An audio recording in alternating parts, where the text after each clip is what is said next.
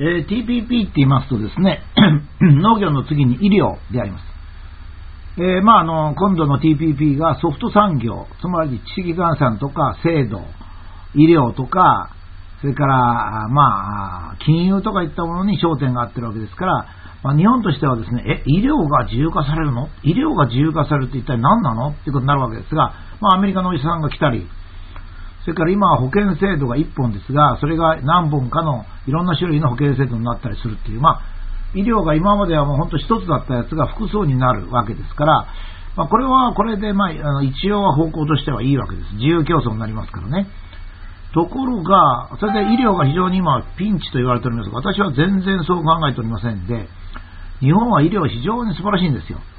この図を示しましたけども、この図でですね、右の線、左の線かな、ビューッと上がってる線が、あ、右の図と書いてるのか。アメリカで、それから真ん中の線が OECD。OECD っていうのは先進国の平均みたいなものですね。それから日本が、横ばいになってる医療費が横ばい、日本ですね。で、まあ、あの、日本はですね、これを見てわかるように、高齢化率が高くなっても、まあ、医療費は上がっていないんですよ。それに対してアメリカは今、本当に保険で苦しんでますけどね、医療保険で苦しんでますが、天井知らずに医療費が上がっておりまして、医療費を受けられない人たちが非常に多く増えているという点で、まあ、オバマ大統領ももう困ってるわけですよね。日本の医療ってすごいんですよ。これ日本の医療がすごいのは、お医者さんもすごい偉いし、から老人もですね、高齢者もあの我々と我慢して自分はもう高齢者だって言ってあんまり過度な医療をしないっていう2つなわけですよね。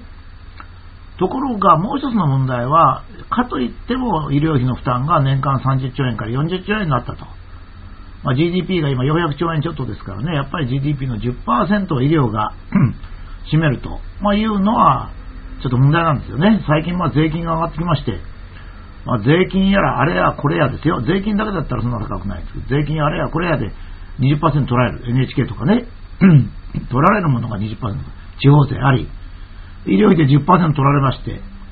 電気代や何やら取られるともう、収入の半分近くはもう自動的に取られちゃう。自由に生きられないんですね。現在そうですから、まあ、TPP が来ようとなかろうと、我々日本人の今未来はですね、ピンハネグループが多くて、あまり明るい未来はないんですよ。そういうことを考えますとね、むしろ TPP が入ることによって徴収金が減るということは大いに言えるわけですね。確かに医療をやってる人は激変しますから、病院の経営も何も激変しますから、やっぱり嫌でしょうね。それはわかりますけども、日本の医療は非常にうまくいってるわけですから、だからアメリカに負けるということはないと思います。それからもう一つの日本の国内もですね、これ以上徴収金が増えるとみんなたまらなくなりますからね。だからやはり、え、あるところで諦めてくれと言わないと、まあ、日本型国民皆保険が維持できないわけです。で、高齢者に対して諦めてくれると言えるかどうかというのは問題で、やっぱりあるところでですね、え、国民全員にはある程度の医療をするけども、それ以上になったらもうお金のある人しかできないということで仕方がないと思いますね。これはもうやっぱり、あの、もちろんその王様みたいにですね、一人の人に10人も20人もお医者さんを雇って専属で、そして、え最高の機械を使って治療するっていうことは、それは今の社会ではやっぱり人間全員にできないわけですから、それはですね、私、多くの人がきちっと話せば納得できる。つまり、えー、その医療が改善、医療が自由化しても日本の医療は強いので、まず大丈夫だっていうことですね。まずこれが第一だと思います。それから国民側から言っても徴収金があまり高いんで、これもこのまま医療が多いあの医療費が高くなる、税金高くなる、地方税高くなる、NHK もあるっていうようなことが起こるよりかはですね、ある程度、やっぱりまあ、電気代なんかも徴収金みたいなもんなんですよね。電気なくして生活するってことはできませんからね。だから、まあ、いいんじゃないかと思いますね。えー、ただ、今問題になってる ISD 条項というのがあるんですけども、これはまあ、どういうことを言ってるかというとですね、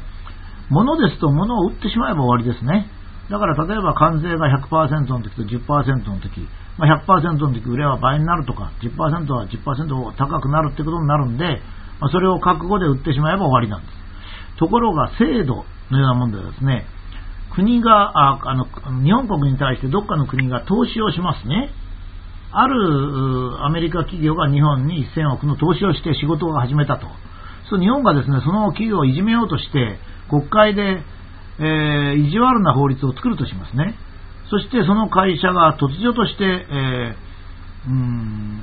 その赤字に陥るとします。例えばですね、日本人しか理解できないような入札の方法を作って、そして、えー、日本人の入札を有利にする。なんてことはできますからね。まあ、そうしますと、もう全然ダメになる。自分の国であれば議員を出したり政治活動したりできますけども、他人の国だから主権がありませんから、まあ、できないと。そうすると、この貿易は自由にするけども、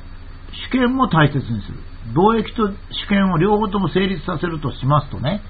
何かの決まりがいる。それが ISD 条項という非常にみんなが文句言ってる条項なわけですね。つまり、日本の制度を変えるのは日本に主権があるのから勝手だけども、それによって外国の企業が損害を被ると、現実的には自由化したと言ったって、貿易は自由になってないわけですね。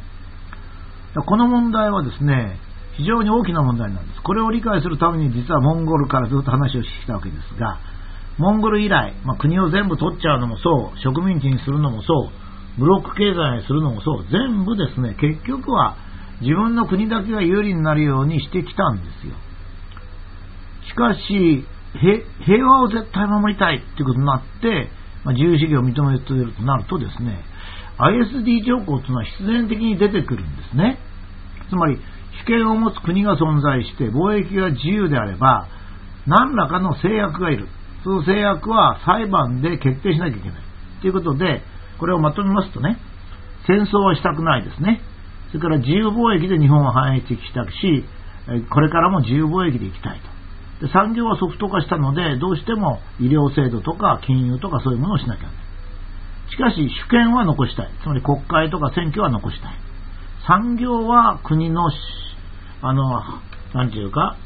ものをできるだけ減らしたいということになると、結果としてですね、まあ、現在のところ ISD 条項以外に、え、アイデアがないわけですね。ISD 条項というのはどういうのかって言いますと、まあ、先ほど言ったように、まあ、外国の企業が日本に投資する。これ同じですよ。日本の企業がアメリカに投資する。アメリカである大農場を作る。そこで農業をして安い農作物を作って日本に輸入するということをする。まあ、そういうシステムを作る。もしくは日本の医療費が安いから、アメリカに日本の病院を作って安い費用で、え病院を経営して大儲けする。そう突如アメリカ政府がですね、日本の企業を追い出そうとして、えー、悪いことすると。そ日本の企業がたちまち赤字に陥ると。そうするとその企業はどこに文句を言うかってアメリカに文句言ってもアメリカは全然選挙権もないし何もないから、まあ、力がないわけですよね。だからダメだと。じゃあどうすんの？いやまあ日本の裁判所に訴えようと。まあこれが ISD 条項ですね。だから ISD 条項をなくして、えー、自由貿易をできるかっていうとやっぱりできないんですよね。そうしますとね、ISD 条項と違うシステムを導入しなきゃいけませんね。ISD 条項と違うシステムを導入するのに、どういうシステムを導入したらいいかっていうのは、これやっぱりですね、えー、っと、我々が考えつけばいいんです。つまりですね、人の批判っていうのは容易にできるんですが、あの、批判、批判するんであれば自分にアイディアがなきゃいけません。それをに増すですね。それに増すアイデアがあって、この場合もっと難しいのはですね、アメリカ人を説得しなければいけないという問題があるんですよ。だから、アメリカ人はアメリカに有利にしようともちろん思ってますからね。アメリカ人がアメリカに有利にしようと思ってるのに、日本人が自分の都合だけ言ったって、それはダメなんですよね。それは当たり前ですね。ですから、その意味ではですね、えー、っと、あのアメリカ人が納得するような、そういうその、ことをですね、日本人が考えつかなきゃいけないということになるんですよ。ええ。ですから、ISD 条項の批判をするのはもうやめて、それでは貿易の壁を下げたと。貿易の壁を下げたのはいいと。で、下げた後に、えー、それじゃあ損害の出るシステムをどういうふうに直すかと。実質的に TPP を、TPP って言いますかね、ソフトの自由貿易をなくしていくっていう方向は、やっぱり第二産業が76%、まあ、60%以上を超しているときにはもう成立しないんですよね。そこのところを我々考えていかなきゃいけない。まあ、このブログでもそこを考えていきたいと思っています。